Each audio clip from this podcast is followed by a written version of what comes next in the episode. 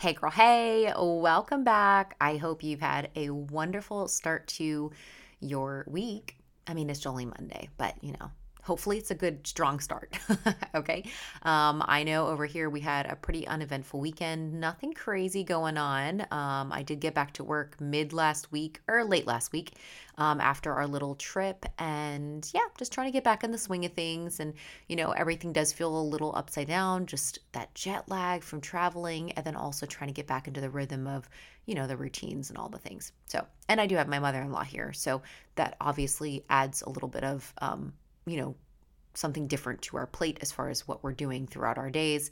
And then Roman is out of his twos class. Last week was his last week. So I'm sure this week will be interesting to kind of see how the new flow of the summer is going to go. But, you know, I'm here for it. Okay. So today I want to talk a bit about finding balance in your self care routine. And I think this is so incredibly important, especially for newer mom or new ish moms.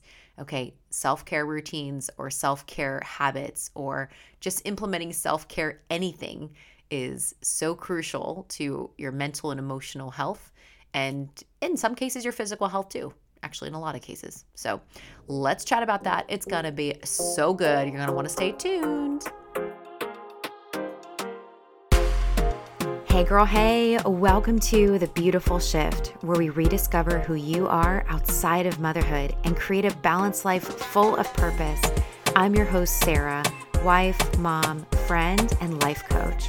I know what it's like to wonder who you even are anymore and what happened to those dreams and desires before kids.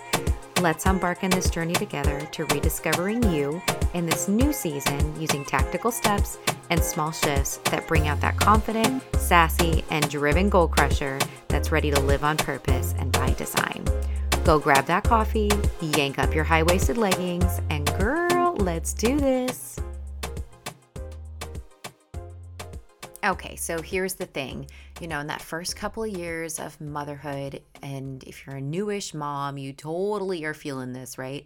There are so many changes and so many different things that are happening depending on which stage you're in with your little one or little ones, right? I know with my son, you know, that first, like, honestly, that first year, I would say was just like, okay, especially as a first time mom, it was like, oh my gosh can I do this? Like, okay, keep them alive. That's the goal. And keep myself alive. That's the second goal. Okay.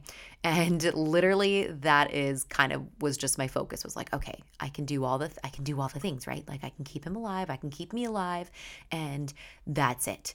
Well, something I wish I would have done was to implement a little bit more of a self care routine into my weeks um, and really be a little bit more intentional about that because truly, when we give ourselves uh, that self care that is so needed, especially as a newish mom, right? Newish mom, it is going to not only physically help us, but mentally, emotionally, and even spiritually, right? So, and that is something that I think everybody should do, whether you're a mom or not. But a newer mom, we tend to really get lost in the whole mothering process. And sometimes we truly just forget ourselves. So today, I kind of just want to talk about that, right? I want to talk about, like, okay, so, you know, obviously you could be in stage, you know, one year, that first year, right?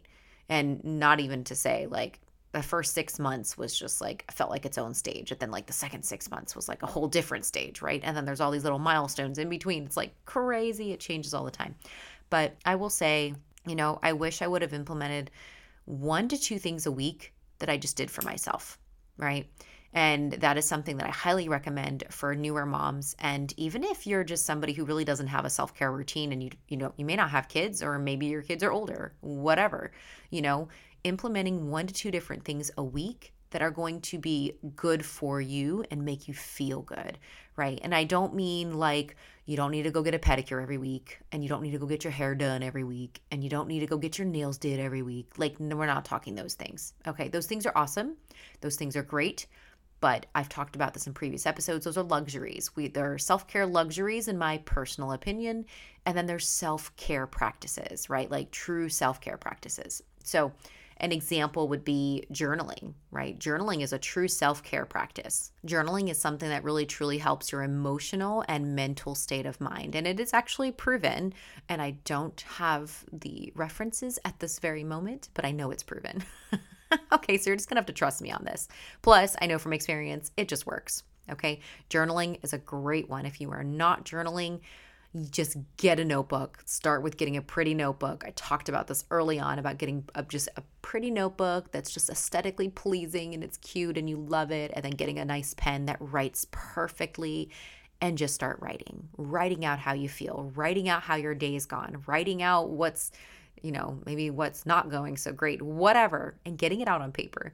Journaling is so, so good for just mentally, emotionally, like everything. It's just so amazing. Um, another great self care thing to implement would be something fitness related, right? Now, maybe that's, you know, I know in the beginning for me, it was, it really started off with just going for walks. It was just taking Roman, getting him in the stroller, going for a walk. That was it.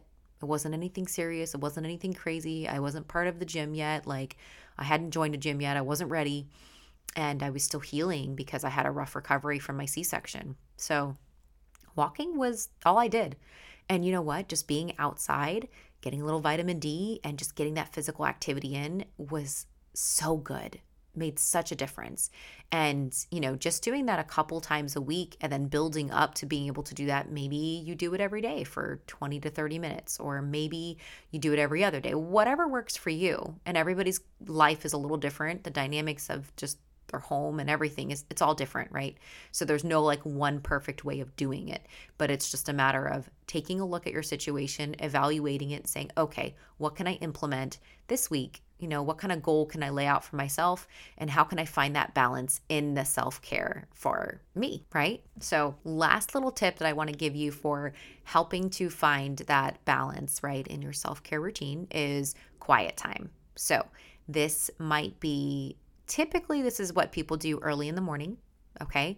And for me, I know it didn't start off there. It, I was one of those people that was like, there's no way I can get up early in the morning. There's no way I can do it. Every time I like wake up, my son wakes up, and it just didn't matter how early I woke up. It didn't seem to work.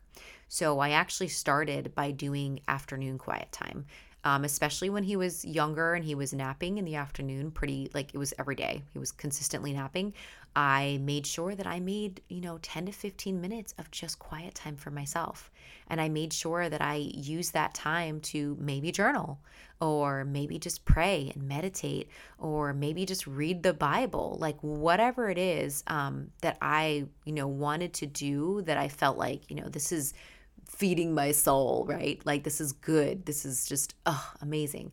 And something that was very peaceful. So I didn't scroll Facebook. I didn't like do anything that was going to be distracting. I made sure that when I had quiet time, it was truly quiet time for me. And, you know, it started off with doing that in the afternoons during nap time. And then eventually I started, you know, basically I just got over myself and I started getting up earlier in the morning and, you know, it's kind of funny because I'll have to do an episode where I talk about this, but I actually have to pivot and make some adjustments with my morning routine because I changed something about my morning routine and now it's kind of messed me up. So I'll explain later, but anywho, now I have a new direction that I'm going to start trying to see if I can get myself back into a rhythm of waking up early so that I can have my quiet time in the morning and it's peaceful and you know now my son typically will sleep in even later Eh, even if i wake up early like he's at that age where he's like yeah he's tired. He doesn't like to wake up early so which i'm blessed with. But hopefully these three things and these three little tips and examples is maybe something you can implement maybe something that you can say you know what? I could probably implement a few self care practices into my week, and I already know it's going to be beneficial for you, but hopefully you see how it can be beneficial, right? So, I hope this helps you, and I hope that if you haven't implemented any type of self care into your week, that you start this week only one to two things It doesn't have to be crazy. It can be very simple. But these three areas, you know, journaling, or not areas, well, these three things journaling, you know, some type or form of journaling. This doesn't have to be necessarily you know, a diary entry if you don't want it to be. This could be, you know, maybe you have a journal prompt book, whatever it may be, right? And then fitness and health, you know, talking about getting like getting physical activity into your day, into your week somehow, you know, starting somewhere, even if it's just walking. And then, of course, implementing some type of quiet time, whether that's early in the morning, maybe it's in the afternoon during nap time, you know, doing something for yourself. These things are going to be not only physically, but mentally, emotionally, and in most cases, they're actually going to be spiritually uplifting for you. Okay. So I hope that you take this and you start implementing this into your week. And I hope you have a wonderful, bomb crushing week. All right, friends, until next time. I truly hope you got something out of today's episode. If you have a moment and enjoyed this show, I would be so grateful if you left me a review on Apple Podcasts. Don't forget, Get out there today, live on purpose, embrace those beautiful shifts in this life as you run towards your dreams and desires. And until next time, Mama, bye.